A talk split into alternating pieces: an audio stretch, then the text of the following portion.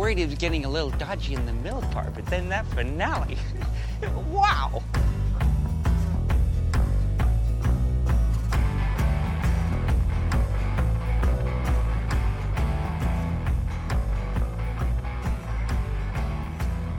Hello, and welcome to Two for One, the podcast where we discuss two movies based on the same source material in order to compare their relative merits and faults. I'm Claire. And I'm David. All right, so how we feeling today, David? Oh, feeling pretty good. We're recording on a Friday night, so uh, it's always kind of a good feeling. How are you doing? School's out for the weekend. Yeah, kind of the same feeling, I guess. Mm-hmm. And it's June, so school's almost out forever. Yes. Yeah, so that's nice. And do you want to tell us how we ended up picking this this one? Uh, because of school, yeah. So, uh, if you don't know, I am a middle school teacher, and my students had to read a children's version of Beowulf. Um, so, got to wanting to see some on screen versions of them, and that's what's led us to Yeah, the movies we'll somehow- be discussing. Somehow this turned into me watching two versions of Beowulf within the same week. Um, Yeah, and only is- later me realizing that the children's version I had read took huge liberties with the poems, so it's not even Right. really connected to the stories. So it's all Claire's fault, and uh, we really we we started this under false pretenses. But um, yeah, why don't why don't we just uh, get started? So today we're going to be discussing two versions of Beowulf, which is an old English uh, English language poem written around 1000 CE.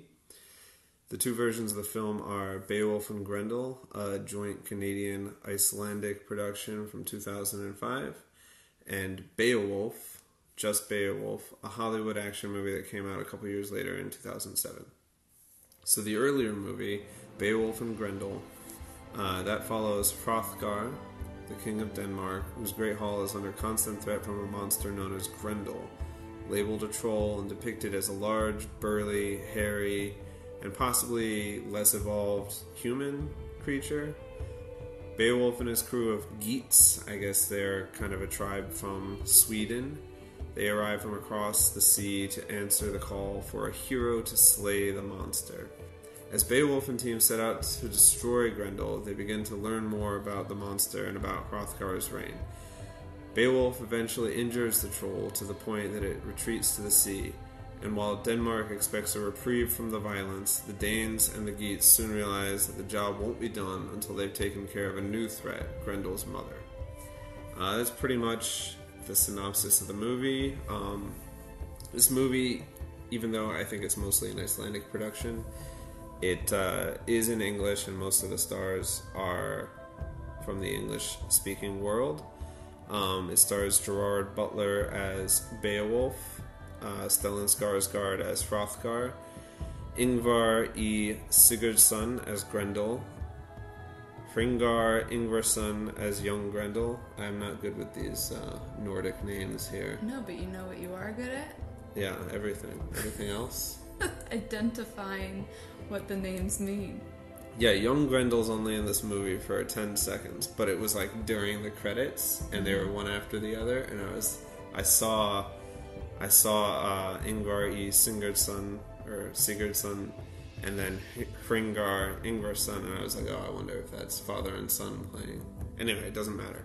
Uh, Sarah, Sarah Polley plays Selma, Eddie Morrison uh, plays Father Brendan, and Rory McCann plays Brecca. So that's more or less the characters from the first movie.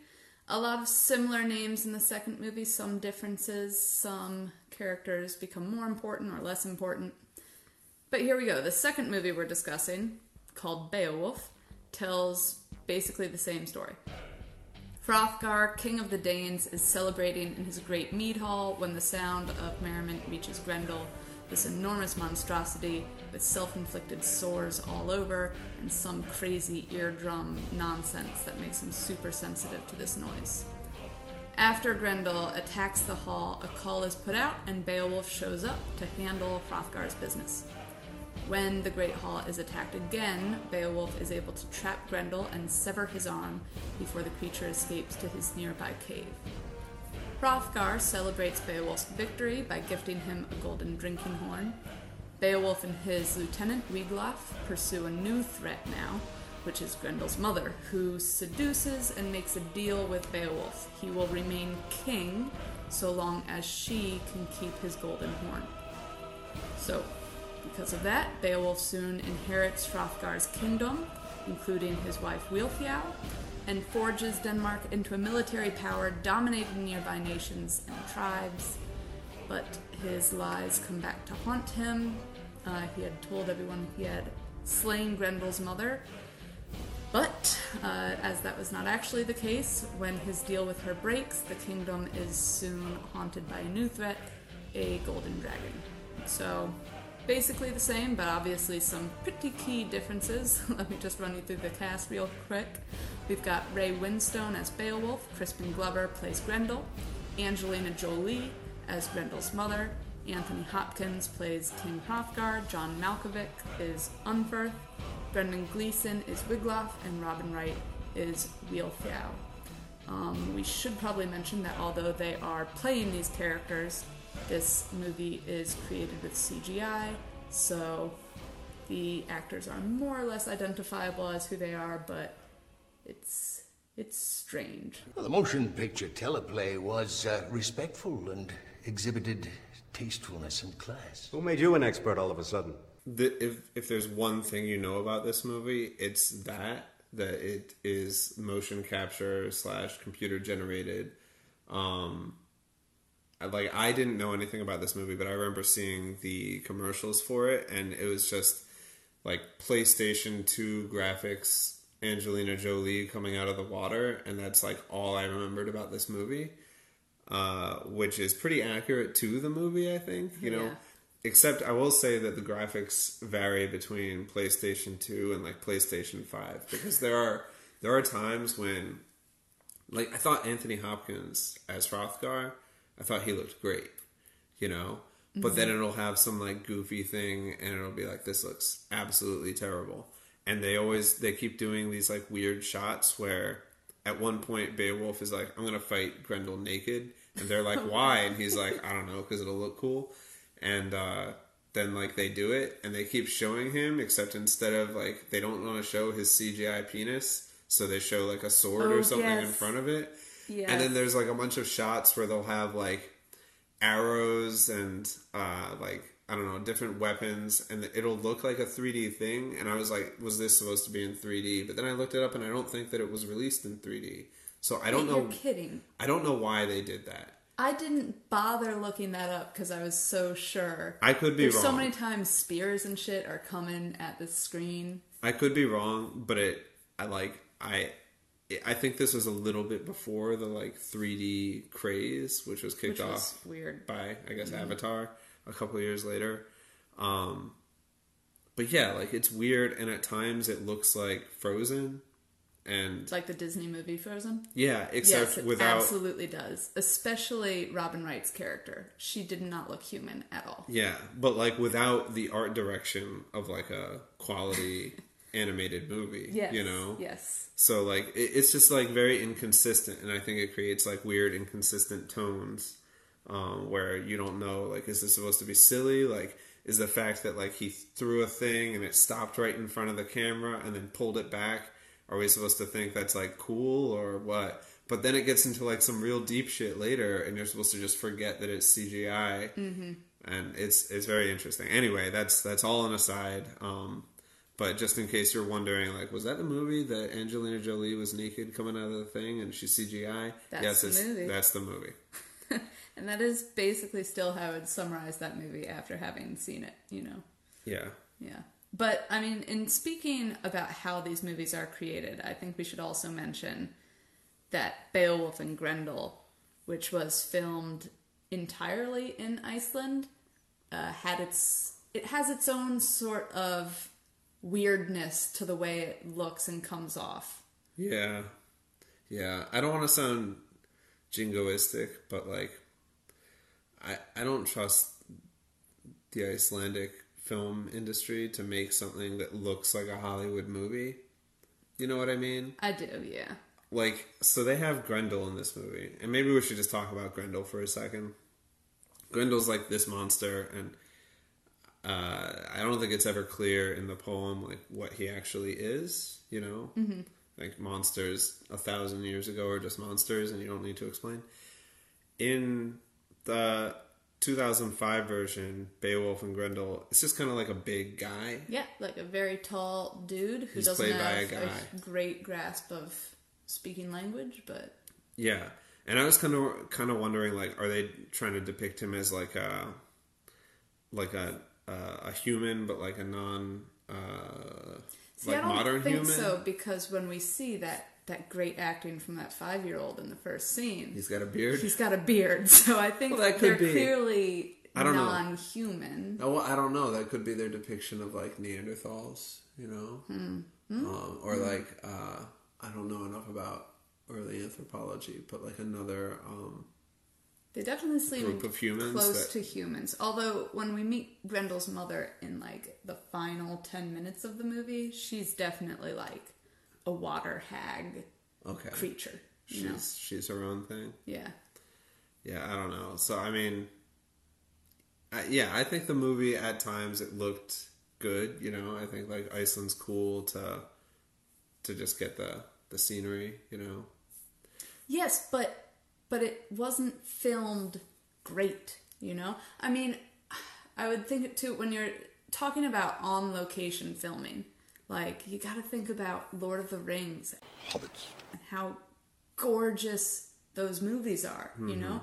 And you can't think about New Zealand without thinking about Lord of the Rings. You can't think about Lord of the Rings without picturing New Zealand, you know? These gorgeous landscapes. And both of these movies, I think you can't you can't watch these movies. They take place in these mead halls without like if you've seen Lord of the Rings, you have to be thinking of like Theoden and Rohan and Edoras, right? Which like takes place in his hall and the way that they talk in in those books, I think Tolkien based that language on Old English, and it just sounds very similar. Um, Just so as a complete aside, but Tolkien did work on translating Beowulf. So Oh yeah, no, he was he was like he was like a linguist, Yeah. right? Like he wrote Lord of the Rings just because he wanted to like create his own uh, pseudo. fairy you know. tale for, or not fairy tale, mythology for. Yeah, he wanted to create. Mm-hmm. mythologies for like these pseudo Old English languages that he was writing. Yeah. you know. yeah, But What then, like-. Yeah, definitely a nerd. But then these movies came out after Lord of the Rings, so you can't not be thinking about Yeah. the movies. yeah, And yeah, and especially how to make the landscape part of the film. yeah, know? yeah, yeah. So you've got a film crew. You're in Iceland. It's got to be gorgeous, and it's just not. And I will make one point here, and then we'll get back to talking about Grendel because that's more what this is about. But the the Beowulf and Grendel film really just doesn't look good, but it might not have totally been their fault because a few years after the movie came out, the people who created the movie, um, including uh, Gerard Butler, he's involved in this. They released a documentary called Wrath of Gods about just all of the production issues they had with like hurricane level wind, Mm. boats leaking, like just a bunch of everything that can go wrong will go wrong. Now I haven't seen the documentary, so I don't know, but maybe we can give them a little forgiveness and consider maybe their budget as well for why it might not look super great. Yeah, I mean, it's probably a budget thing. Like, you know, I, I think the production values in general just look like shit. You know, maybe that's why they were- like, "How should we depict Grendel? Let's get a big guy." but it makes me wonder, like, how did they get Gerard Butler? Because I think this is right after. Uh, the Phantom of the Opera. Phantom of the Opera. Yeah. yeah, it, it's it's a few years after that, so he's already like he's gotten his big break, and Stellan Skarsgård, I think, is already Stellan Skarsgård. I think Stellan Skarsgård came out of the womb being Stellan Skarsgård. Yeah, doing his like mumbly like, that thing. Yeah. Yeah, uh, so I don't, you know, I mean, they got and they're great in the movie. I think, uh, Oh, they are especially Stellan great. Skarsgård. Scenes of just the two of them together, best part of the movie. Great part of the movie. In a Yeah. movie that's not. Well, all right, let's let's take one thing at a time. We'll get to acting in a second. Let's just go back one step at a time. Grendel. Grendel, uh, yeah, it's just a guy. It's kind of a tall guy. But then in the 2007 version, uh, which is all CGI, it's sort of it's more of like a Gollum situation where you have someone who's playing the character and doing motion capture, but their uh, their movements are grafted onto a creature that is not human and doesn't like walk or move like a human. Uh, and the way he looks is, you know, he's way uh, more monstrous, way bigger. Uh, he's kind of always like attacking himself and like creating these gashes in his flesh, which is kind of scaly. You know, it looks like. So later on in the movie, Grendel's mother has another child, and it's like this golden, perfect dragon. And I think also that sometimes a perfect golden man. yeah, but I think just like comparing those two, it's like it's like one is like uh someone who came out not quite right and maybe it's because of the father and then the other came out perfectly and you know the only difference is their father, right? Yeah, I hadn't thought about that, but yeah. Yeah, and in addition to uh, the way he looks, I I thought it was really cool that he's the only person in this movie or creature in this movie that speaks in Old English, and there's uh, a conversation. There's a scene where he has a conversation with his mother, and she's speaking modern English, and he's speaking Old English, and I think he speaks slowly enough and using very few words so that it's actually pretty easy to understand both sides of the conversation uh, and that's that's sort of the only the only use we get for Old English in this movie. But I, I thought that was pretty cool. Yeah, cool nod to the poem being in Old English. Yeah, yeah, and again, pretty easy to understand, even though we obviously don't speak that language. But that's just an aside and very very minor part of the movie. Men, Grendel. They have slain so many of our kind. Maken klatro! Man bellod an gladmod! Man hermod me! The other thing I'll point out with uh, Grendel that I hated about his depiction, I mean, I wish that they'd gone way farther into making him look like a monster, but in particular, and this is the the Beowulf, the 2007 version I'm talking about, which already looks much more like a monster than the 2005 version, but they seemed to go to lengths to make sure his eyes looked very human. And I think that's part of the fact that he is part human, which maybe we'll get to more uh, when we talk about how exactly Grendel came to be in both of these movies. But I thought it looked so much less monstrous to make his eyes look like that. So, just one aspect of him that really stood out to me as not making him the terrifying monster that I personally think Grendel should be if it's a monster slaying movie. Well, I think in both of these movies, they both have the same two ideas about Grendel, and one is that Grendel is not really the what this movie's about. Even the one that's called Beowulf and Grendel isn't really about Grendel. It's about the way that the Danes react to Grendel and interact with each other, and then Beowulf uh, is sort of about Beowulf himself and like his evolution as a character and uh, the nature of heroism, right? Yeah, definitely. So that's point one. And then point two is that both of these movies, I think, are very sympathetic to Grendel Very. and yes. like try to either give him like a backstory, like you said in 2005. Um, we see the child Grendel uh, being protected by his father and being hunted by the Danes, and later you find out that I don't know, like the father had committed some infraction, some minor infraction against Hrothgar, and Hrothgar chased him down. Yes, he stole a fish. He stole a fish from Hrothgar, the king of Denmark, and uh, he got chased down, and then he saved his son. And when Hrothgar saw Grendel as a child, he was like, "I'm going to let him go." Yeah, you I just killed your dad in front of you. Grendel, you can grow up and hate me for Yeah. the rest of your life. and that happens. And then later, when Beowulf shows up, uh, like Grendel comes in and he attacks certain people but not others, and Beowulf's like, Yeah. "Why didn't he attack me?" It's almost like Beowulf has a sixth sense as to who has offended him. You mean Grendel does?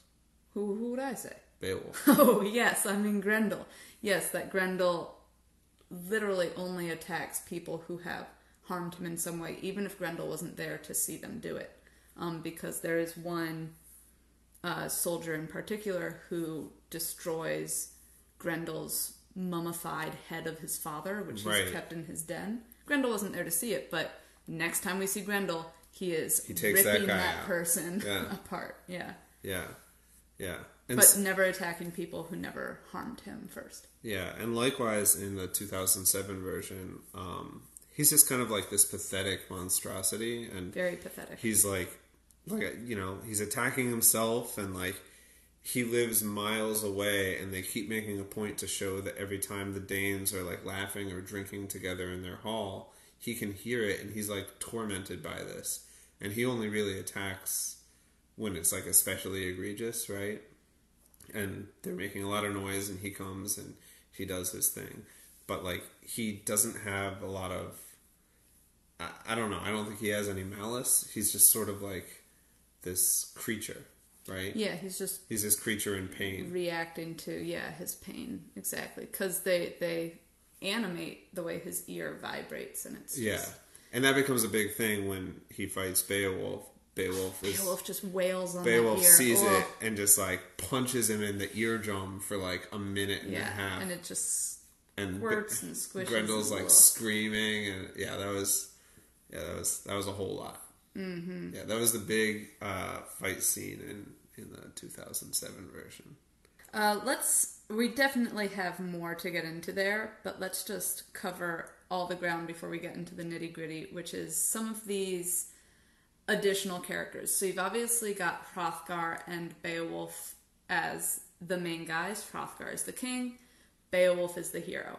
But both movies introduce sort of some side characters in order to alter the story's meaning and purpose, uh, but especially Beowulf and Grendel, which introduces two totally new characters not in the epic poem. The first being Father Brendan, who is trying to convert everybody to Christianity, and the second being Selma, who is a she's viewed as a witch. She's been cast out from society, but um, much like such women are, she's sort of relied upon for advice and foretellings and everything. So you've sort of got two competing influences uh, for the people. So they're terrified that Grendel is attacking them.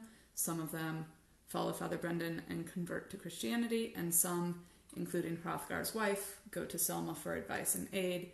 And when Beowulf shows up, I don't know if he ever talks to Father Brendan, but he ends up relying on Selma a lot, and she turns out to be pretty crucial character. However, I think we have some thoughts as to her Well, performance. Let's take them one at a time. All right, let's let's talk about Selma first because she does not appear in the 2007 version. She's just in the She's 2005 totally made up. Yes. Uh, and I guess likewise with Father Brendan, but I feel like that has more relevance to 2007. So Selma, like as Claire said, she is living by herself, um, sort of seen as a witch, ostracized from society, but still in some ways helpful. Uh, she's played by Sarah Polley, and she's like really terribly acted. I think like her line delivery is really laughably bad, and I think part of it is that they have all these um, European, uh, either Nordic or British actors. I mean, I think Gerard Butler's British, right? But like Stellan Skarsgård and so many of the other Danes and Geats are played by um, people from Scandinavia. Uh, and then you have Rory McCann playing one of uh, one of Beowulf's boys, who I guess is also I think he's British. And he has such charisma. I mean, he stands really out does. even though his role is pretty minor. He really does. Uh, yeah, and I mean everybody loves him from Game of Thrones, but he he's great in this movie too. Yeah, I haven't seen Game of Thrones and I loved him. Yeah. But Sarah Polley, like, so I think she's Canadian. Yeah, and, And- I chalked it up to that. This woman clearly has a different She's not- accent. That's why she's standing. She doesn't bother doing an accent.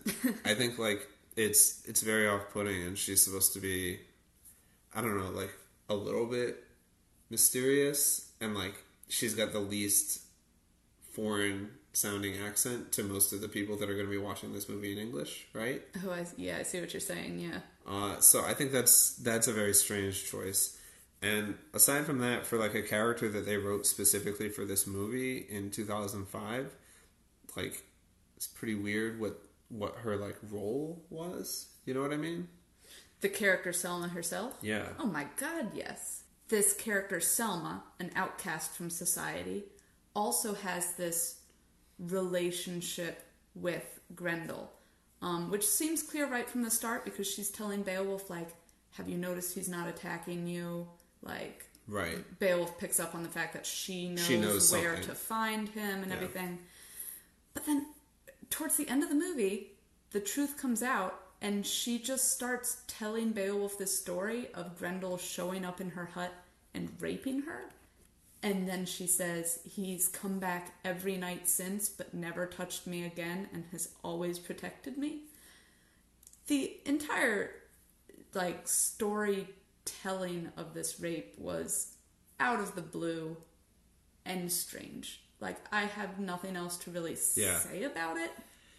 It was odd and out of place, but the reason I it was included is because a child came from that union and I guess Selma has been raising it, but the child is also aware that Grendel is his. The child was a boy. I think so. I think so.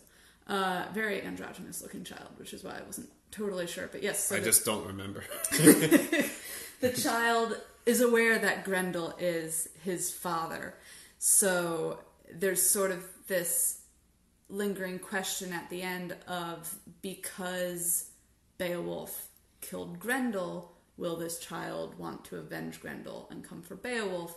Plus, there's this added, like, okay, Beowulf started having his own romantic sexual relationship with Selma. Consensually, though. Consent. Yes, thank you for pointing that out because yes, the movie just throws stuff at us. Yes, this relationship with Selma, but she's never welcomed back into society, so she and her son are sort of constantly in danger from the Danes, and Beowulf sort of warns her to keep her son safe. So it's sort of like all of us might attack each other in the future.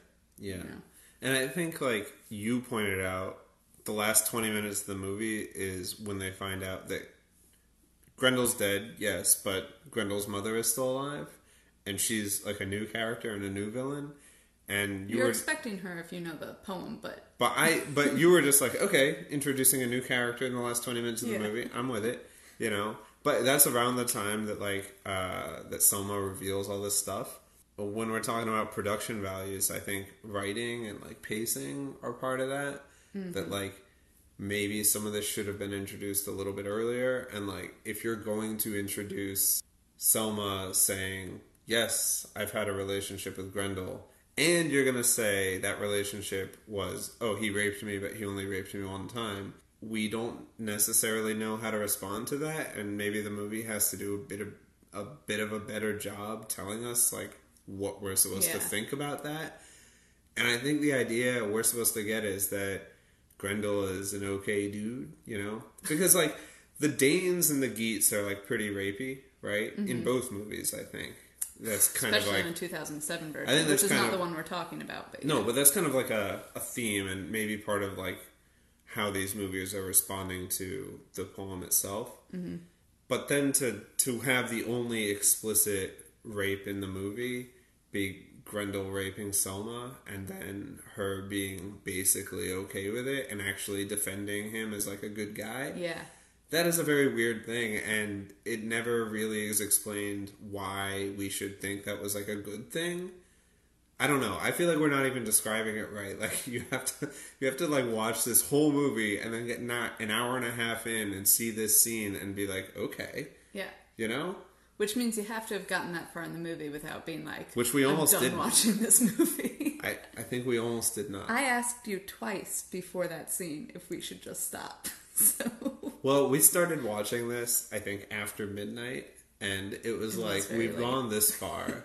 it was like one or two o'clock at night, and we were like, we, we've gone this far. We need to just power through. Like we've got to be close to the end of this movie, you know. yeah. But I do wonder, like, if Sarah Polley was better at acting. if Do Selma think- would have been a better character, or if we would have gotten a deeper understanding. Both. Like, do you think there was more there that like she could have picked up if she was capable, or if she, if maybe she was just miscast or something? I think probably. I think you've incepted me a little bit with the uh, Polley being the root of the issues, because, like I said, I just had her accent sticking out to me at first. But maybe, yeah, maybe she is just miscast. All right. So the other one that you wanted to talk about was Father Brendan. No, I got nothing to say about Father Brendan actually, but I think he leads us to Unferth in the 2007 version because in the 2007 version, Beowulf, we have the character Unferth who is from the poem, but this movie sort of turns him into a Father Brendan sort of character while still maintaining the Unferth of the poem. In this movie, he's played by John Malkovich. Malkovich? Malkovich, I think. Malkovich. John Malkovich. Um, great actor. So he definitely brings a presence to the character. Unferth is sort of a an unpleasant sort of dude, but they also sort of merge him with the Father Brendan character from the 2005 version. Not like consciously, I think, since Father Brendan was completely made up for Beowulf and Grendel. But they have John Malkovich, John Malkovich's Unferth be sort of this this Christian missionary who's trying to convert the pagans, and that's only one of the many ways he's sort of subverting Hrothgar's hall. And he's just sort of this overall shady character. And I wonder in the poem as well as in this movie, sort of what does Unferth bring to the story itself? He's not totally absent from Beowulf and Grendel. There is an Unferth, but it's just some dude who goes, oh, I was drunk when everybody died and I wasn't there to protect anyone. And that's like it.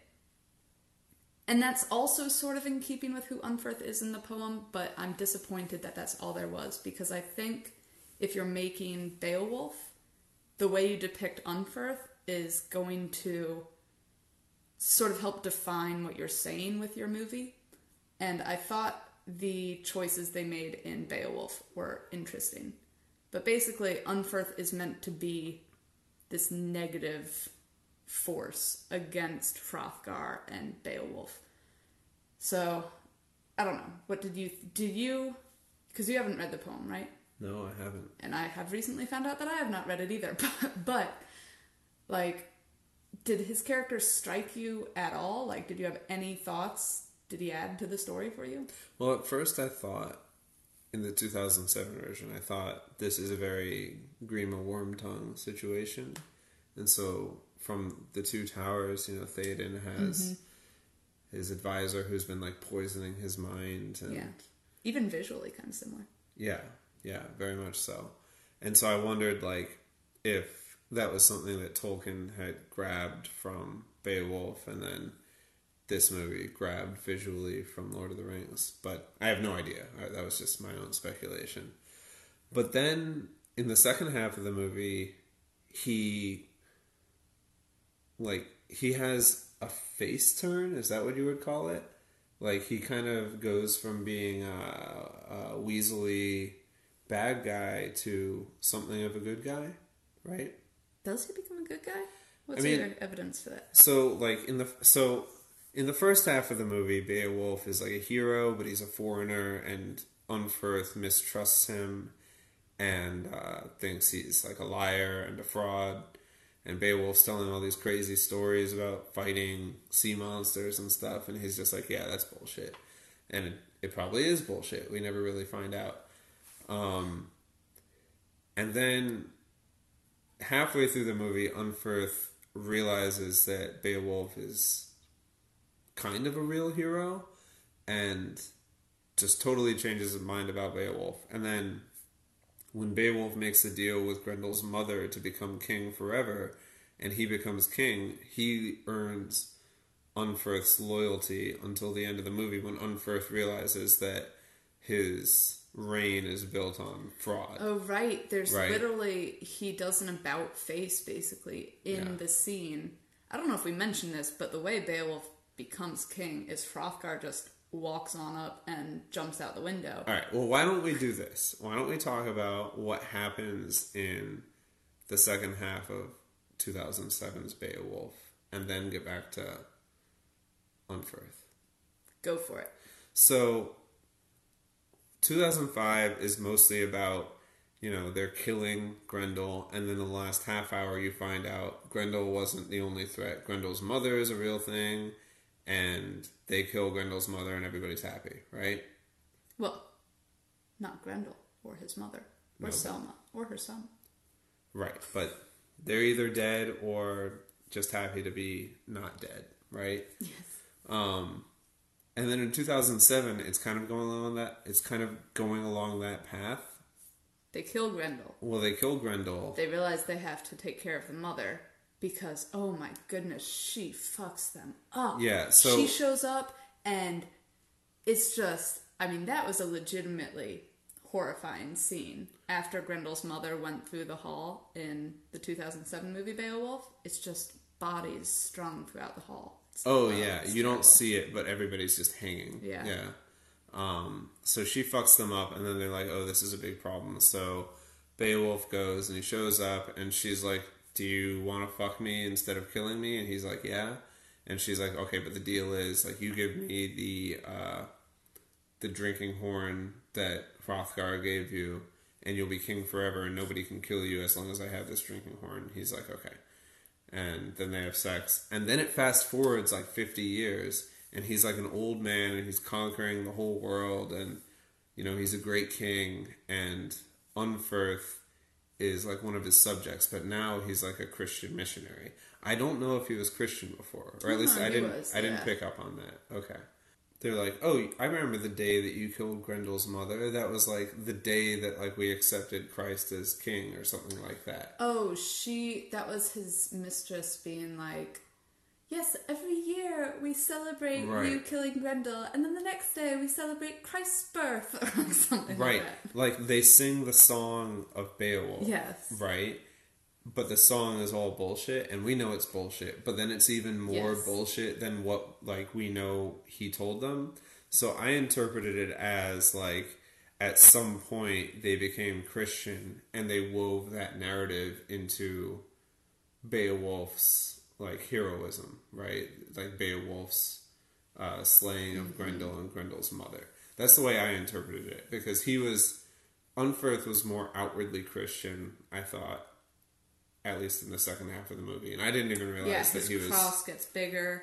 yeah. I didn't realize he was uh, supposed to be Christian in the first Yeah, he makes a suggestion to Hrothgar at the beginning, before Beowulf comes, if they should pray to the Christian god for help, and Hrothgar basically gives him the brush off. Yeah, okay, that makes sense. My thoughts here do have to do with how Christianity is depicted in both movies, which definitely, in both of them, it seems like it is a destructive force to the culture of these people. That Beowulf is sort of one of the last heroes of this culture that is slowly being taken over by Christianity. At least that's my interpretation, informed by a couple things. You see these Christian missionaries in Father Brendan and in Unferth, and it's just sort of a story you've seen in other depictions of media of just Christianity wiping out native cultures. Like at the end of Apocalypto, so. when Yes. he he reaches the coast and you see Yes. the missionaries arriving on a on a little a launch boat. I guess is that what you would call it? Mm-hmm. Yeah. Yeah, and they've got the uh, big cross. They've got the big Yeah. cross. They're already like baptizing him. He's not even on the shore. Yeah. Um, And look, I think that is a well worth exploring story, you know, because it But- played out throughout human Well, I history. get a what bunch you're saying that it's it's like tropey in the sense that we've seen it in cinema and we know what like this missionary showing up means. Yeah. you know. Like, we know between Father Brendan and Selma, Selma the witch is going to be the person who knows the truth, you know? But all that to say, uh, my version of Beowulf that I read was very Christian, or I should say, rather, it's very like Judean Christian myth. And when I was looking up, okay, let me find out about the real epic poem, it seems like there's sort of a point of contention there of is it a Christian poem that incorporates some pagan ideas because that's the culture it's representing, or was it originally an oral pagan legend that then became Christianized over time? And the biggest part about that in the poem itself is that in the poem, very unlike both of the movies, Grendel is the son of Cain. You know, Cain, the son of Adam and Eve, who killed his brother and is just considered the first murderer, awful, evil human Is- in the world. Is that not metaphorical? Like son of Cain. Well, I mean, I think in speaking it would be, but in the book, again, and this is so frustrating that I read a fake translation Well, of it's it. it's all fake. I mean, it's all. But no, I think it is actually meant It's all a translation. like that Cain is the father of monsters, and I think it's actually very similar to like Echidna in Greek mythology after the battle between Zeus and the Titans, and Zeus and the Olympians have taken over. Well, that doesn't mean the danger's gone. You've got Echidna who had had her relationship with Typhon the monster, and every single monster in Greek mythology is a child of Echidna, you know? And that's cool. I mean, that's cool to me and like my interest in mythology. And I just think that Judeo Christian myths can be interesting too.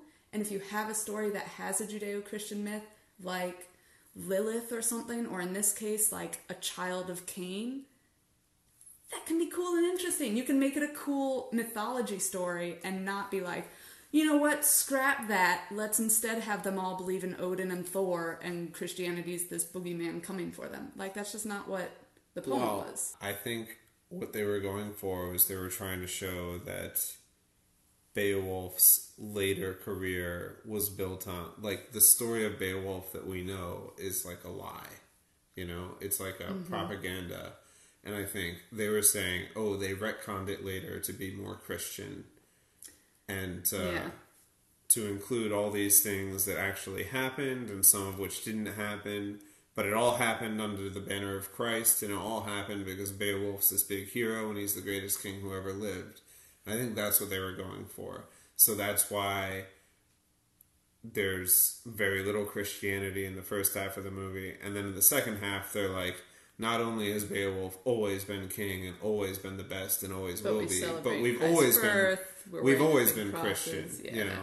So at least in that movie, I, I think I understand what they were going for. Yeah. In the 2005 version, I think it's just what you said. I think that the the idea of the Christian missionary is just such like a such a tropey kind of thing that everybody understands what that means and you just put it in like a period piece and you understand like oh this is you know Yeah. I get what this guy's about because he's a Christian and he's expanding and he's you know spreading the word to non-christians like we've seen that and like i think that's such a good trope because it happened literally everywhere so you can set a movie or a tv show anywhere and have like these christian missionaries showing up and be like hey have you heard the word of god Yeah, today this you know is not going to end well. yeah, and you're just like, oh man, these motherfuckers. Yeah, You know, exactly. I think I think in 2005 is less valuable to what the movie's trying to say Yeah. than in 2007. 2005 though did also have just to acknowledge how Beowulf 2007 is clearly showing us that the story of Beowulf is a lie that is passed down. 2005's Beowulf and Grendel does that too in a pretty cool way. Um, especially at the end, there's this poet who's been traveling with them, and he sort of tells them what just happened Yes, from time to time. I loved that. And it's so cool, yeah, because you hear him start to. I think he might even mention Cain at the end. Maybe I'm making that up, but he's definitely referencing actual parts of the epic poem. I loved when that. he's summarizing. Yeah, That was so good. And he's like he's like bullshitting as they're doing Yes. it. And he's kind of doing it like to be funny. And all of Beowulf's boys are like loving it. Like Rory Yeah. McCann is laughing his ass off. And they're all just like, This is dope as fuck. Yeah. And but you you see it being written. So I think in that way you're right, that like I, I do think both of these movies are kind of I wrote down I think they're a little bit revisionist yeah, but I think also they're just meta, you know, like we have to respond to this. we have to make this Yeah. mean something, you know. And I think both of them landed on this idea of well, this is a story that's being told that it's that's not what really happened and like the story of Beowulf is more valuable than the history, right? Or Yeah. like the realism. So and so I have basically two responses to that. First of all, I like the way 2005 Beowulf and Grendel did it better. You think? I I really I thought I it was liked cool. the poem. I had forgotten about that. I'll give it to you. That, that's pretty cool Yeah. that he was just doing the poetry Yeah. on the spot. But my other comment would just be like, why can't we just have Beowulf then? Like, why do we need to have movies that are like, you haven't heard the real version? Like, maybe this poem has an enduring legacy because it's a cool story and you could just tell me the fucking story. I don't know. I don't know. I- because I don't know if it's actually a good story.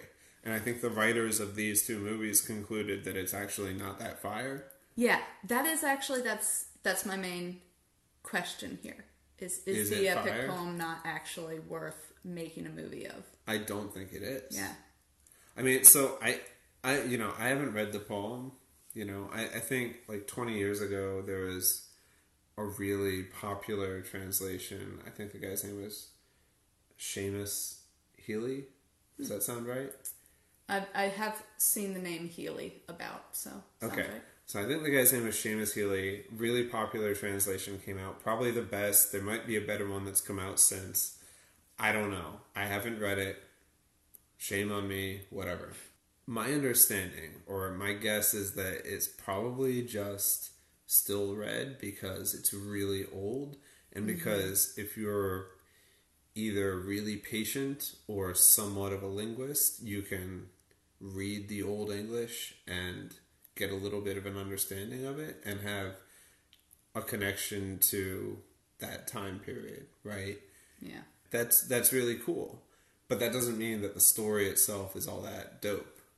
You know? Yeah. And so I think like I, I mean I didn't even know that this 2005 Icelandic production existed. And the 2007 Hollywood movie, it's like, why did they make this? You know? Like, who is demanding this Beowulf movie? Yeah. You know and what I mean? Who told you to make it with CGI? Right. Let's reconsider that. right. So much of it is it's why, but uh, yeah, I, I I don't know if um if if it's really a story that stands the test of time, and I, you know I could be wrong. Like I feel like the Beowulf stands should come out here and and tell us tell us like what what's so great about this poem that you don't get in something that's come since. You know what I mean? But I doubt that it's anything that we haven't gotten. Yeah. Right. Yeah. I mean, I'm thinking, what's the Epic of Gilgamesh? Mm-hmm. Nobody's clamoring to make that a movie, you know? So, some things are just old, and that's why they're they're enduring, you know, because we haven't lost it yet, you know? Well, it's like it's like um the Noah movie. Was it oh, The Noah movie with Emma Watson? was it Emma Watson? Yeah. Was it called Noah? Yeah. So The movie was I, I so think it's more like that, where With it's the like rock angels. Yeah, I mean that was cool. Where it's like we have this connection to this story, right? Mm-hmm. Um, and even people in in our society in in the U.S. who aren't Christians, I feel like a lot of people know the story, but especially Christians will be mm-hmm. very familiar. You you kind of know the story, like you've heard it before, and then they do this revisionist thing where they make it about environmentalism and environmental degradation and include all these like new themes that probably didn't exist when you heard it in Sunday school or whatever, mm-hmm. Um, and do it in a cool way. And they're like, "Yeah, this is a new movie." Plus And the it's- introduction of some stowaway who is like trying to kill them. I don't really remember the plot. I'd have to see this movie again. I don't know. I just don't know if I just don't know if Beowulf uh, needs to be a movie. Yeah.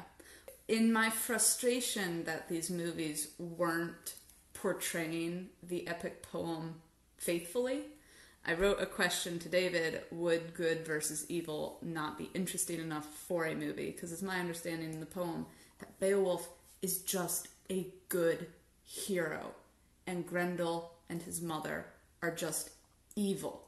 And he understands them in a way and knows that he can defeat them because he is so sure like he is so committed to his own goodness and again i can't really say that i've read the poem but if that is what it is why can't this just be a story of good versus evil is it honestly just not interesting to see someone good defeat evil No, I think we have plenty of stories where good is very good and evil is very evil and good defeats evil. Like we have Star Wars. And we have Lord of the Rings. Hobbits. We have Oh, but even Star Wars, I feel like Star Wars is a prime example of, first of all, that story won't stop telling itself. Okay, And the more they not come the up with movies and Star stuff, it's all like, oh, No. but the over generations, no, no, who's really wrong? But like, okay, so like A New Hope through Return of the Jedi, like basic story, or Lord of the Rings Fellowship through uh, Yeah, Return Lord of the the Rings King. is pretty, You know, pretty perfectly good version. we can have these these good versus evil stories, but I think that you you have to do it really well, or people will hate it. And I think now, even more so than a couple decades ago, people demand like anti-heroes and people want to see like oh defending the bad guy and you know stuff like that and i don't know you know whatever and, and i think that if you're going to do a good and evil story you have to do it like really well or else people are going to be like this is stupid you know Yeah. And i think beowulf especially the audience you know i don't know how much the audience for like hollywood cgi movies intersects with the audience who's read beowulf the epic old english poem Right. but like I would think that you would want to get those people thinking in a way that they hadn't thought before. And so I can see why they would want to do something a little bit different. So actually, let's look at that. What what themes and messages do these movies actually end up having, and what what are they trying to say? What are we meant to learn from what the movies actually give us? Well, I think in 2007, I was just I, I think I understood that movie more so than 2005. The American version, I think I understood a little bit better. Um, I think that movie is about what it means to be a hero and sort of the way that your legend or the the idea of being a hero can get ahead of what an actual human being is and what a human being is capable of.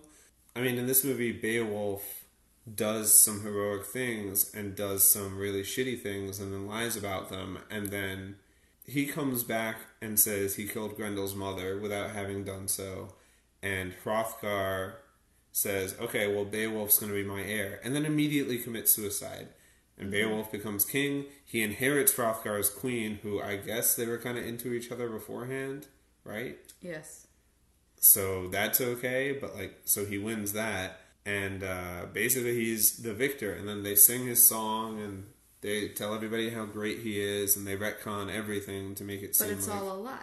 but it's it's it's not all a lie it's like half a lie and they believe so much of it because they have no reason not to they've seen him do like heroic things Yeah. but they don't know that the big thing that he did slaying Grendel's mother that that is a lie you know Well, it- wait. I just had a thought about that because I hated it when he succumbed to her seduction. I was like, okay, so you're not a hero mm-hmm. after all. But Mm-hmm. Well, I don't- yeah, I is don't the think that's greatest hero the person who sacrifices their own virtue in order to protect their people? Because he was making a deal.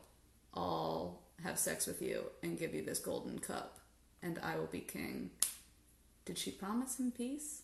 No. she- no, she promised that he would win because he, he that he would wins all those be battles. that he would be the greatest king of Denmark or something like that. But that he would personally would be invincible. But I do think that you're right that like he he's protecting his people in some way. Uh, I so- already disagree with myself. I think he's protecting himself. I think like it's it's complicated though. I It think is. I think he did do heroic things and part of the deal is good for Danes and it's also really good for him.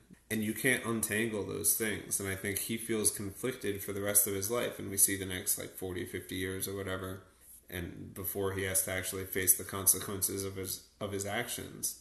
And he has the choice of passing that on to the next generation or ending everything that he did and possibly ruining his own legacy you know and ruining denmark as a country and uh, hurting the people that he loves. And i think he realizes that it's better to risk doing so if you think it's for the greater good you know? So i think it's like a complicated Still comes off as selfish to me and like weak that he couldn't resist her seductive ways because she's naked Angelina Jolie with a tail braid thing. and the tail braid was hot.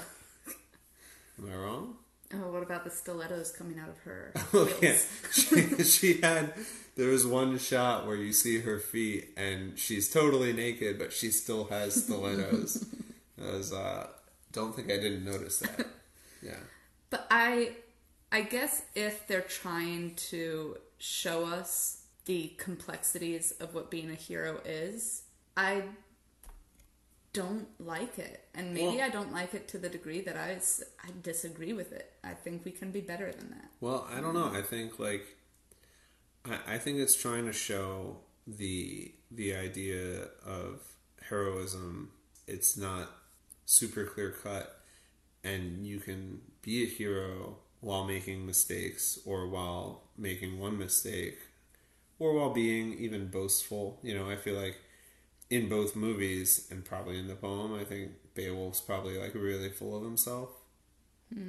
Like in the 2007 version the day after he cuts off Grendel's arm they're asking him to tell the tale again and he's just like and I cut off his arm. And then I was like I am Beowulf! And it's like we already saw you do that you know? And he's just it's uh it's like in the Poirot movies how they're like you know if I met anybody that says their name as much as you you Yeah, know yeah. Beowulf is that guy Beowulf says his name more than Poirot you know but I think he learns what his mistakes were and uh, comes to terms with those. So I think I think that 2007 has a very interesting perspective. I don't understand 2005's perspective on heroism. Well, I might like 2005's version better because it provides us with a kind of like a foil, maybe not perfectly, but Beowulf is a hero coming to help some other dude in some other place. Like this is not Beowulf's land and people that he's coming to protect. But for his own glory, right? It's like Achilles and Troy. Maybe, maybe.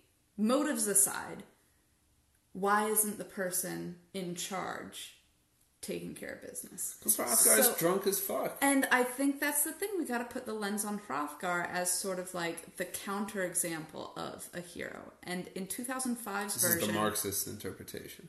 okay, in 2005's version, Hrothgar, we eventually find out, killed Grendel's father just over stealing a fish, mm-hmm. right? Understood immediately why Grendel was attacking his hall and killing his men, but never told anyone. Well, and then he just got drunk for the rest of the movie, right? Yeah. And despite being drunk, the truth never came out. So in Vino Veritas, perhaps not. Being on a Veritas. in any case, he is letting this happen to his land because he won't admit mm-hmm. his own fault, even if it was just like a mistake. And Beowulf sees, like, he takes the course of the movie to see and understand, like, Hrothgar's deceit as well as what Grendel is, but still understands that Grendel needs to be stopped and does the job of a hero, but not, he's not like happy about it. Like, he tells Selma like you have to protect your son because like he's the next in the line of monsters, you know. So I just I think But his- don't you think that that is also falling into the same trap that Hrothgar fell into? I mean, Hrothgar spared Grendel because he had this idea of mercy, and then it came back to bite him in the ass, and he didn't know necessarily what the right thing to do about it was. That's right, because Selma even says to him, "Then you learn nothing from Right. Hrothgar. Exactly. You spared my son." But I think She knows. She knows. She knows, but I just I think that's more of a hero, someone who can see that Hrothgar is being deceitful, can understand Grendel's motivation, and still be like, "Look, this is the right thing to do, and it's not an easy thing to do, but I got to do it." And if that makes me the villain to Selma's son, then No, here's where that's you're my wrong. mantle. Here's where you're wrong. Okay. Okay, so I think that you're right in the sense that both of these movies are contrasting Beowulf with Hrothgar, and in the 2007 version, they explicitly call it Sins of the Father, which, if you've seen the, the new Batman movie, it's hard to watch that and not think Yeah, of it's the. hard to hear "Sins of the Father" and not Yeah, think it's of hard Robert not to Pattinson. think of that.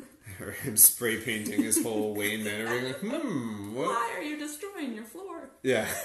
Um, but I think they're both so they're both about that and they're both about like the ways that Hrothgar fucked up and Beowulf is either going to make the same mistake or make a new choice.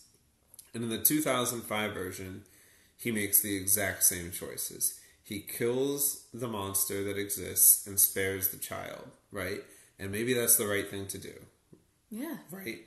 And Hrothgar obviously thought that was the right thing to do, but later in his life came to regret it and brought in Beowulf because he still thought, I can't do this, you know? And in the 2007 version, it's basically the same thing happens, except that instead of sparing a child's life, it's should I fuck this witch? And both of them decide to do it, right? To protect their kingdom and to. Oh yeah, because Hrothgar was the first to have sex with Hrothgar Jolie, It's at least implied that he's the father, the of father Grendel. of Grendel. right? Um, which I don't know if we've mentioned before. Maybe that's important. I don't know.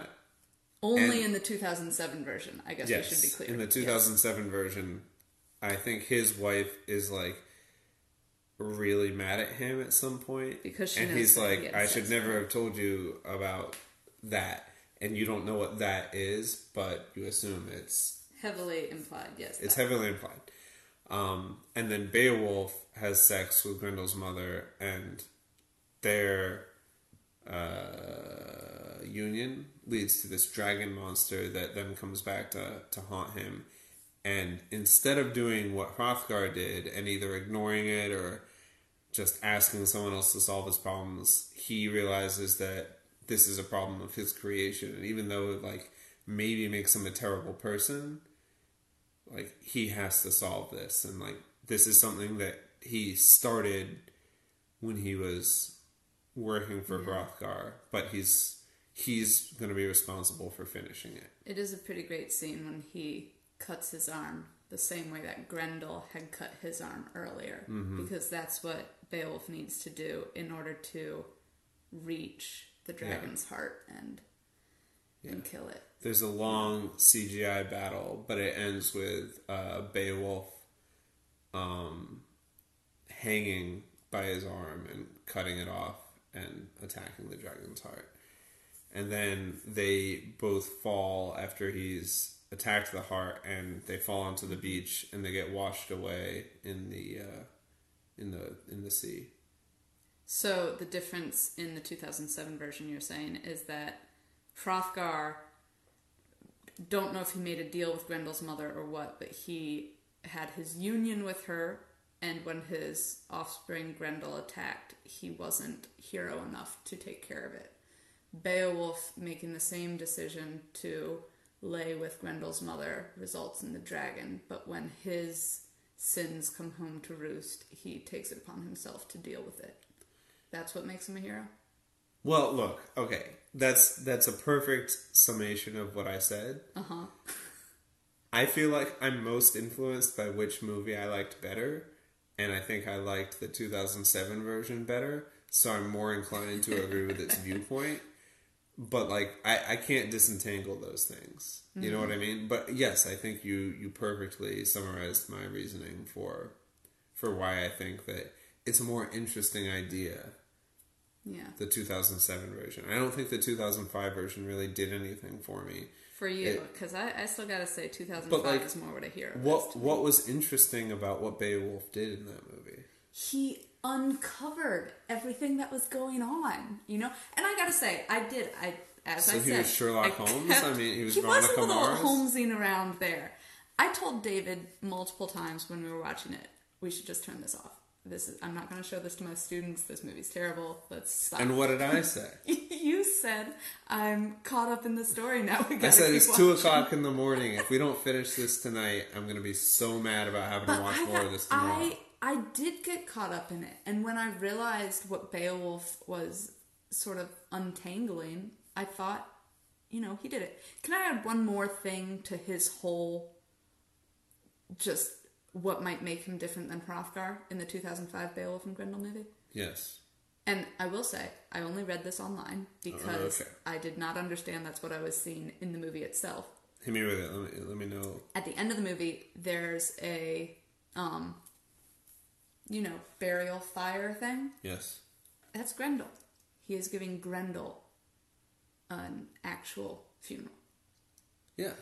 Yeah. you understood yeah, that? got that. oh my god that totally went over They're giving him like a Viking funeral, and they have him go under this like rock formation with uh, like some sort of raining fire coming down. i thought the raining fire was in the 2007 movie Oh, maybe I'm getting confused. no no i think it's just a regular i don't think it's on a on a ship i'm really i'm struggling to remember the scene and maybe that's why i totally missed it but i think it was just a stone what do you call it when it's just a stone it's is it a pyre when it's I guess. Yeah. Like Darth Vader at the end of Return of the Jedi.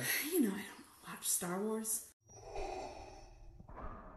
but that's grendel and All right. so beowulf might be better than hrothgar because when hrothgar killed grendel's father he just kicked him down onto the beach and that's like i've killed you and i've disrespected you but beowulf conflicted but knowing it was the right thing killed grendel and then gave him an honorable burial All right, here's the last thing I'll say.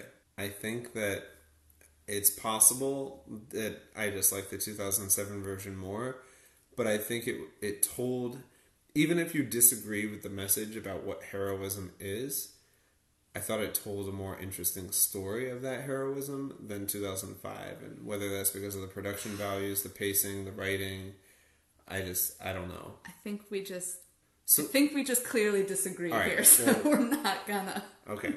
shifting gears from our intractable argument, let's. Uh, I know we both wanted to talk about Hrothgar, um, who obviously we've talked about a lot. He's been relevant to so much of our discussions in this podcast. But I think the actors that they got for Hrothgar in both of these movies, I would say, is the standout name. Yes. Right, because you've got Anthony Hopkins in the Well, Angelina Jolie is a standout name, but Yeah, plus She's. I, I think Hrothgar is not a household name, but he is one of the top characters in both of these movies. You know, right. But in terms of like prestige of the 2007 Beowulf movie, you got to give it to Anthony Hopkins. but they least I would weren't. They weren't advertising it on on his naked body. You know, right. Then in a and then in the 2005 Beowulf and Grendel movie, you've got Stellan Skarsgård. In any case, all I'm saying is great actors, undeniably so. both in the Thor movies. A few years later, Yeah, I kept thinking that with uh, I just said his name with Anthony Hopkins. Oh, okay. so the depiction of Hrothgar in both movies is quite different, but with some similarities. I mean, he's a king who has just experienced this huge loss and is feeling impotent to stop it, and whether it's his, you know, way of coping or if this is just how he's always been, he is drunk, um, like all the time. So he was drunk in both movies because when we finished the second movie, like a day later, I was like, "Is he? Was he drunk in the first one? Was he drunk?" So, but he was a drunk in Yeah. both. Yeah, and I think uh, I think in the 2005 Beowulf and Grendel movie, it was very clearly like I'm in mourning and I've I don't know anything to do. In 2007 version, the first time we see him, he is drunk off his ass, but he's celebrating. So it Oh, might yeah, have just he, been like- his personality. He strips down for no reason. He's wearing like kind of like a toga thing, and he just keeps gesticulating and everything. And at one point, just the sheet, you see it just slowly coming off. And But he meant to do that. maybe right. And this movie loved almost showing you peen, so they definitely made use of the cutaway. It was weird because they, I think they showed Angelina Jolie's groin, right? They did, and it was a Barbie groin. It was Yeah, it was like a fake groin, Yeah. but they didn't show you uh, anybody's penis, yes. except uh, they would have like a sword or something in front of it. Yeah. Regardless, two for one, where we discuss the uh, you know sexual anatomy of these characters. Well, whatever. Um, but Hrothgar, uh, yeah, he was just drunk and like celebrating and just being an embarrassment to his queen. So I think the way he comes off as this drunk, despondent king is very different. And I gotta say, I loved Stellan Skarsgård's Hrothgar. Yeah, I I, I, thought he was great. Yeah, I, I so the impression I got is I just remember like this one scene where it was like the morning after a drunken night and he was clearly hungover or something, um, and he was talking to Beowulf, and it just seemed like he was almost like out of his depth, but not because he couldn't handle it, but just like almost like in grief or um, I don't want to say by choice, but just like traumatized, you know, and like he was just still dealing with all this stuff, and I thought that was great. Yeah, I wonder if we're thinking the same scene. My favorite part, and as I mentioned earlier, my favorite parts of the movie were always when Beowulf and Hrothgar were talking. Um, but Beowulf has talked to Selma. He's starting to figure out like Grendel's only attacking certain people. Like someone did something, and he's trying to talk to Hrothgar about it. And Hrothgar does not want to have this conversation. And I mean, this movie, they are just cussing every which way. So the language is pretty hilarious in a lot of the dialogue. But Stellan Skarsgård just gets up from the conversation and goes, "Stop fucking asking me why a troll fucking does what a troll oh, fucking Oh, Yeah, does." I forget about that. That was amazing. So nothing was done to the troll itself. Oh, Beowulf, it's a fucking troll! Then don't sound my heart with talk about why a fucking troll does what a fucking troll does. It was so. It's so the anger in his voice of just exasperation, like, "Leave me the fuck alone." But I loved that because I think that's like that's the, that's the ethos of the the poem, right? Is that like it doesn't fucking matter what this troll's about. Like it's a troll and you should kill it, right? That's what you're saying about like good and evil. Right. But in this movie, because it's more complicated than that, Beowulf's like, I'm trying to find the truth, and Hrothgar is just obstinate. And I, I think But he's it's- still it's he's- He's still lovable, is just what I was gonna say. Like you still believe he wants to be a good king, but he just he doesn't have it in him anymore. I yeah, I think he's he's not up to the job. Yeah. Yeah, and, and I think that it's it's weird because the sin is not as bad as it is in the 2007 version. Mm-hmm. Like if he just tells Beowulf like I should have ended this a long time ago and I didn't. Like I should have killed this kid and it would have been like a bad thing to do, but it would have probably been good for everybody involved. I don't know. He could have just told Beowulf that, you know? That's not like a huge secret. But I don't know. I, I don't think that's like this uh oh your your deepest darkest secret is that you did what most people would think of as like a merciful thing. Well, he probably feels conflicted. Like I get it. I get it, but like I think it's more interesting to be conflicted about doing a bad thing that has good consequences than about doing a good thing that has bad consequences, I suppose. But I don't know. Like maybe I just convinced myself that I like the other way better. I don't know. Well, let me call out one thing you said a second ago, and also to bring the comparison now to Anthony Hopkins. You said that the 2007 Beowulf, uh, the Hrothgar played by Anthony Hopkins, did a greater sin, which I think you know, viewed very puritanically. In 2007, the sin of both uh, Anthony Hopkins, Hrothgar, and Beowulf is they had sex. Uh, well, I think it's more about you know what you were saying, like what they, what the reasons that they were doing it for. If they were doing it for greed or Right. you know, You know, it's. ego. I don't. I don't think like the sex is in these movies. I don't know about the poem or whatever.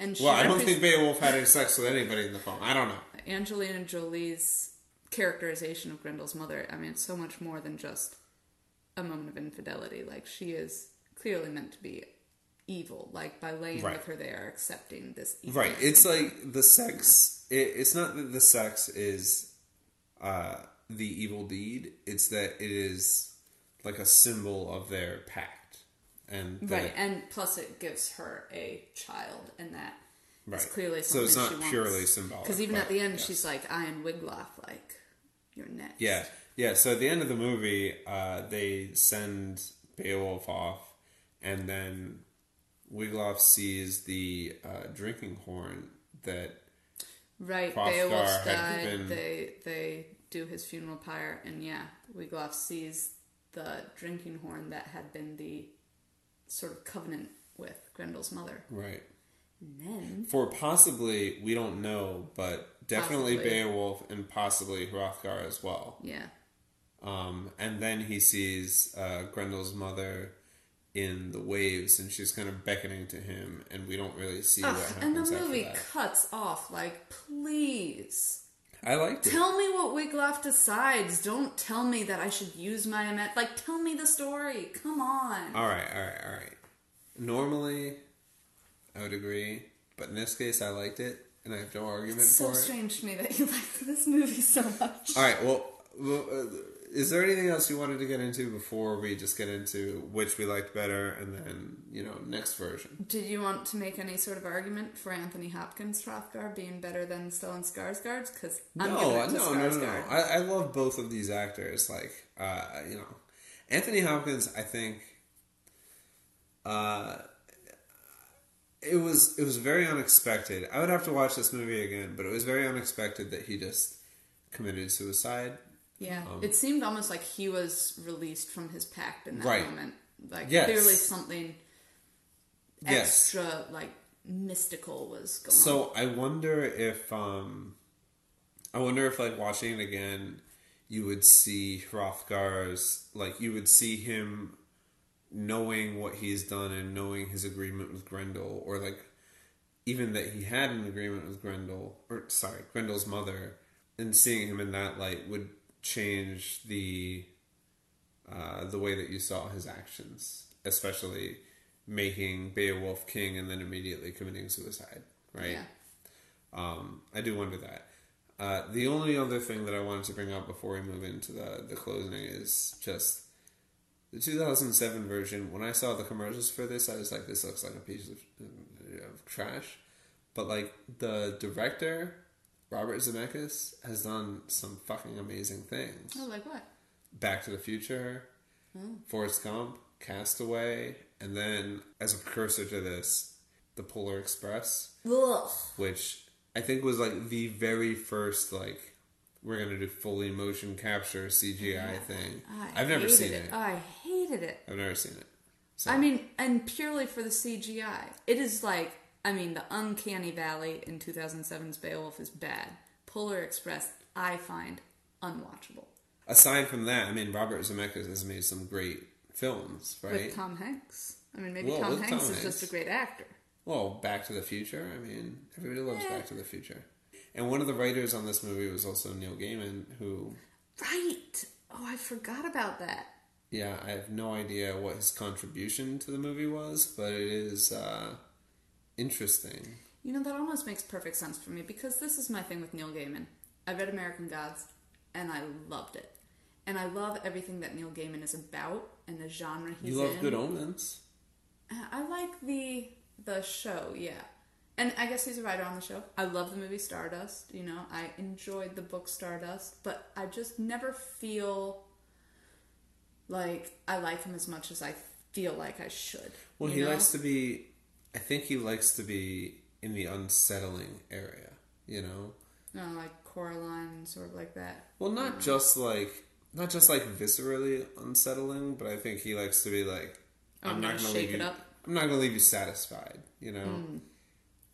Maybe. I just I feel like some people really love him and I'm like, I love fantasy. I I, really love, love him. I love mythology and everything, but I don't he doesn't hit it for me quite the same way. And I will say the same thing about two- 2007's Beowulf. Like I should love this. Like I love Norse Viking aesthetic all that.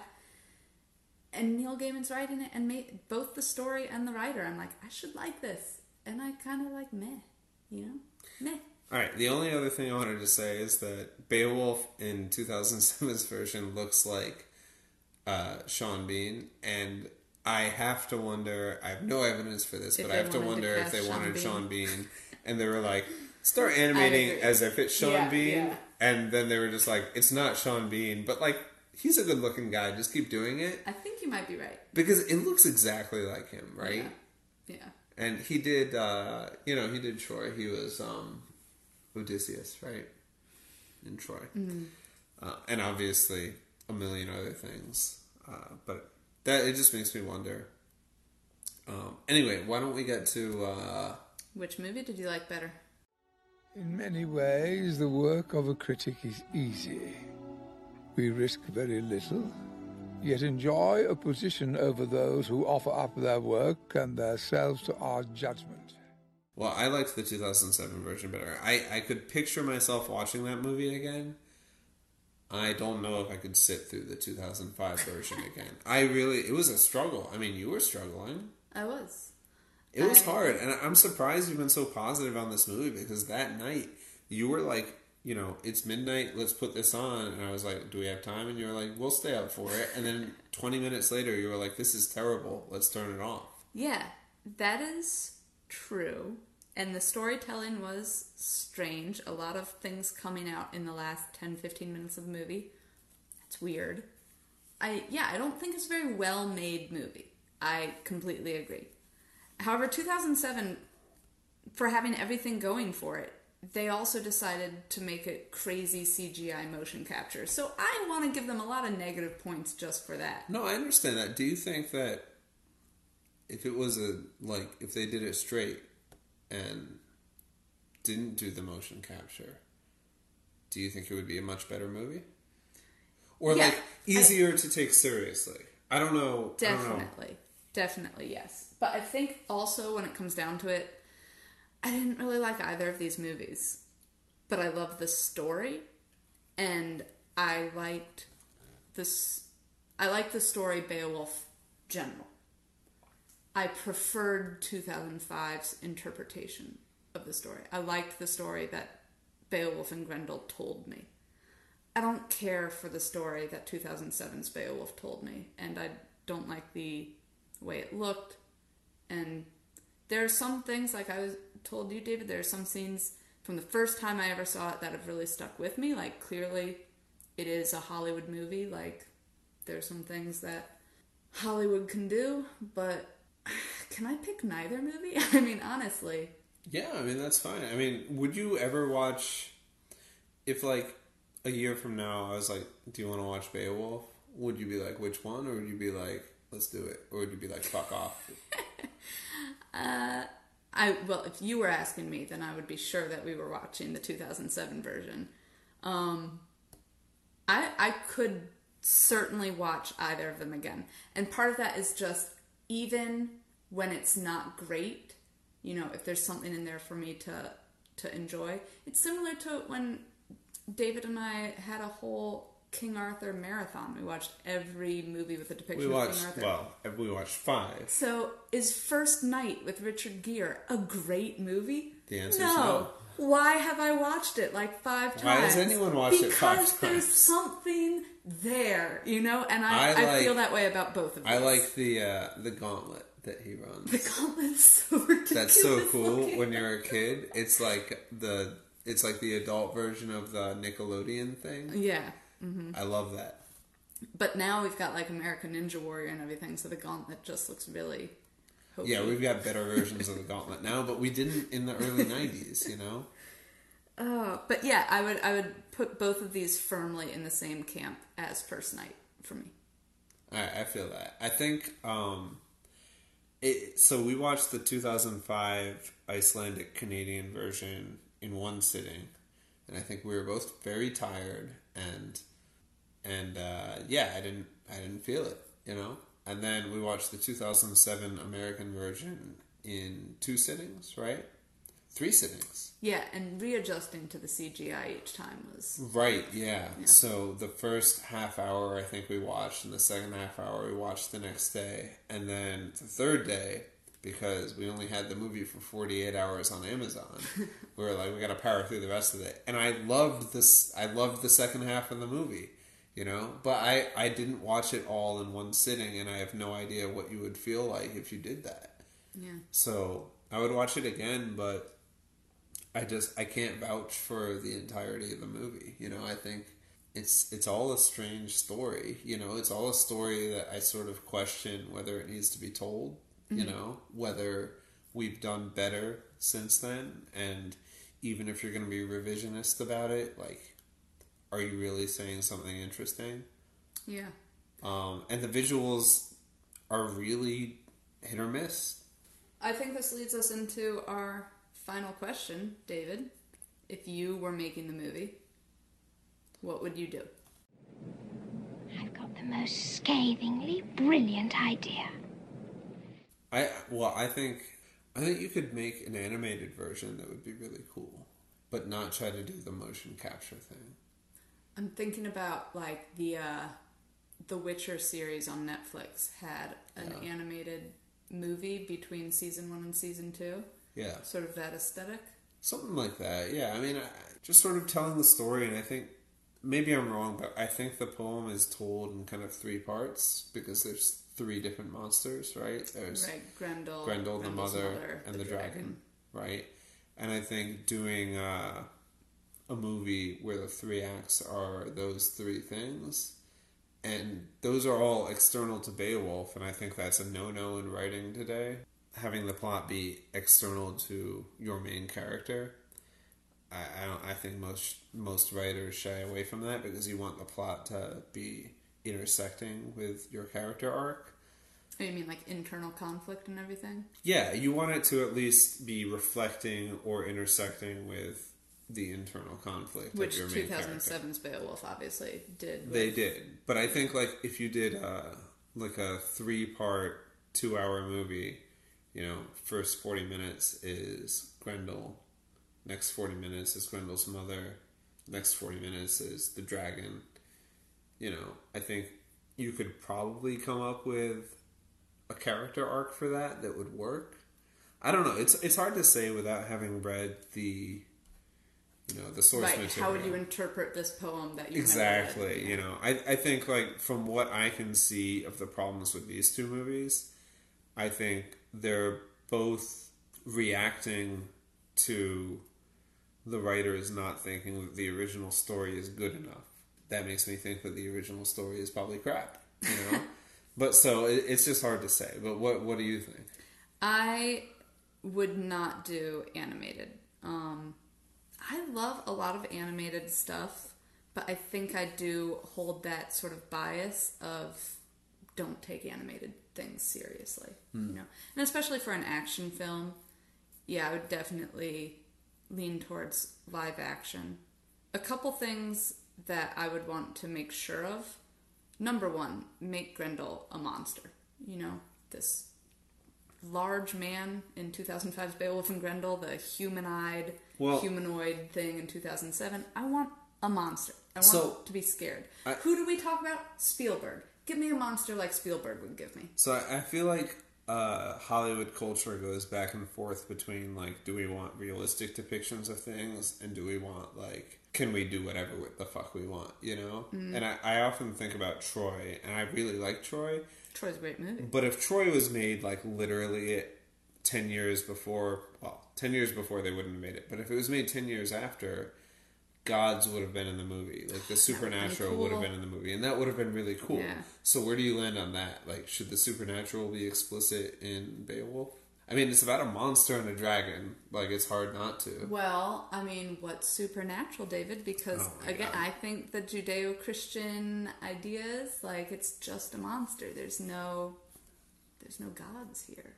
So you think you could do something where the monster is not human, not a pseudo-human? Well, first of all, I don't find dragons very interesting, so I think we can cut out the entire dragon.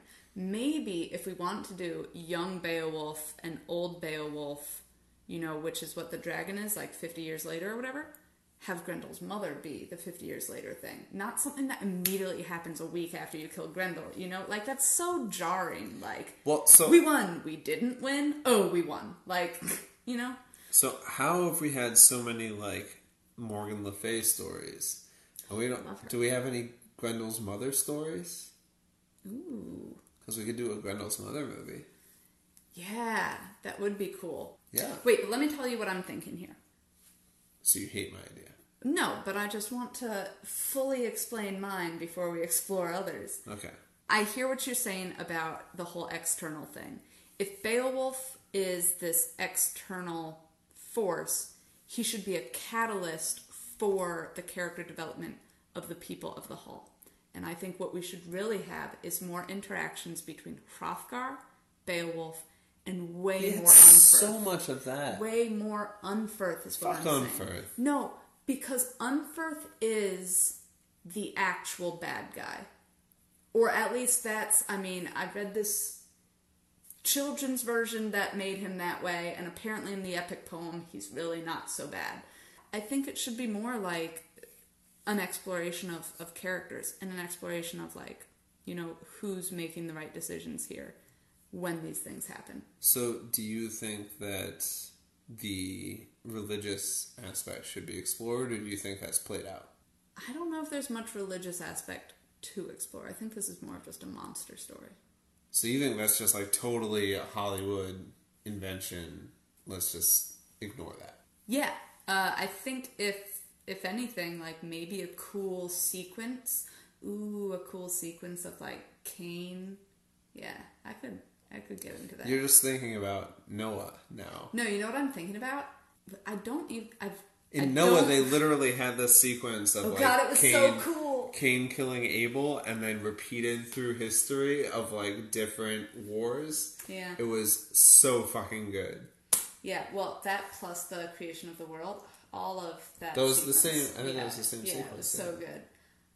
But no, I we'll never do anything thinking- as great as that. So I was you should thinking watch that movie in just for- Harry Potter, which I'm not a fan of the Harry Potter movies, so I've really only seen the later ones once. But one of them is explaining the three guys who got the wand, the cloak, Mhm. and the uh, whatever The the, third thingy? thing is. Yeah. yeah, and yeah, this is the seventh. it's like a cool extra The thing. Like Deathly Hallows. I would like a cool extra thing telling me about Cain, but that's not really relevant to the story and the Not at exploration all, of these no. characters. No. But if you're just asking me, do I think it would be cool to include religious aspects? Hell yeah, I would. I'm all about that. you know, but I, I, it's been like three minutes later. I still don't know what your answer is. I'm saying I don't think it's central to the story, but I think it'd be a, it could be a cool addition to the overall vibe. So, in your two-hour movie, what is what is the the the spine of the movie? Unferth's deceit. So you want it like? Would it be cool if it was mostly Unferth? You're all about let's make a movie about Grendel's mother. Let's make a movie about Unferth. You Well- like these villain-focused movies. Well, you're just asking. You're saying like, oh, it should be about Unferth as a character, and I'm like, well, should it be about Unferth? And you're like, I don't know.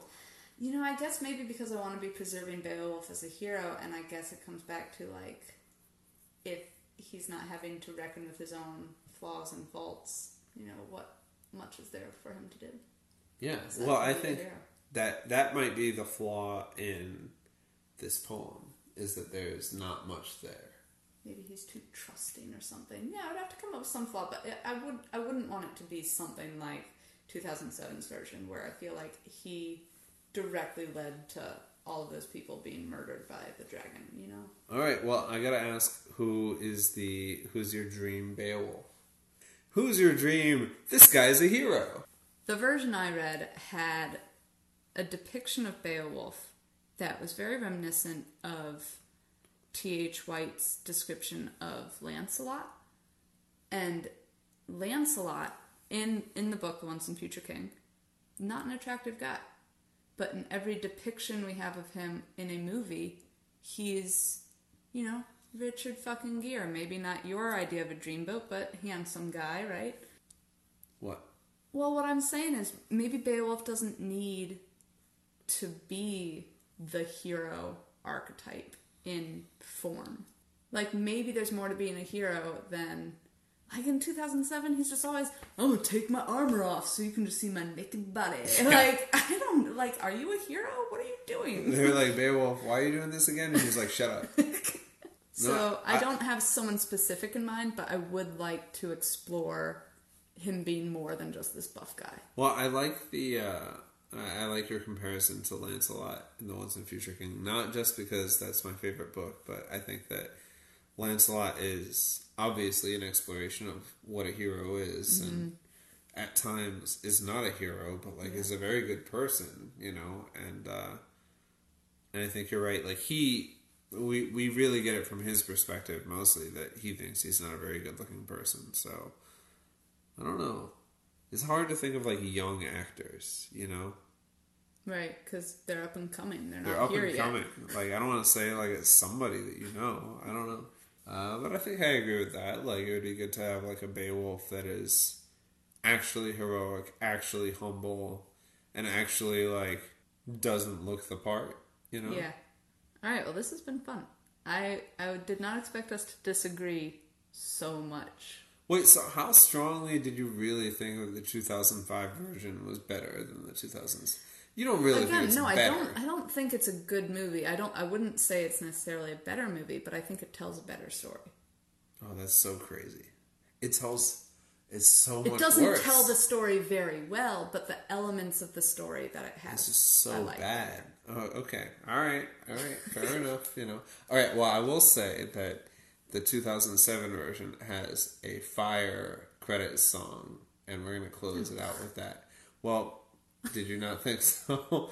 All right, let's roll this. no, no. So the we watched the movie, and I was like, I was like, all right, that was an interesting movie, kind of. And then the song came on, and it was so like Frozen meets Lord of the Rings, It but like. Fifty percent worse. That's a great you know, description. it was Oh, just like so bad. And then I looked it up, and it's Idina Menzel. They got her to sing the song. Really? Yes. Oh my god. I don't know who wrote the song or how it got into the movie because it does not fit tonally in the movie. No, it doesn't fit at all. It's It's, jarringly it's about bad. like a hero comes home. It is telling us, David, that a hero Always, comes home. always comes home, right? Yeah. Uh, so we're gonna play it out with with that song, but uh, we we appreciate you listening. It's been uh, two for one with uh, David and Claire. Yeah. Thanks, guys.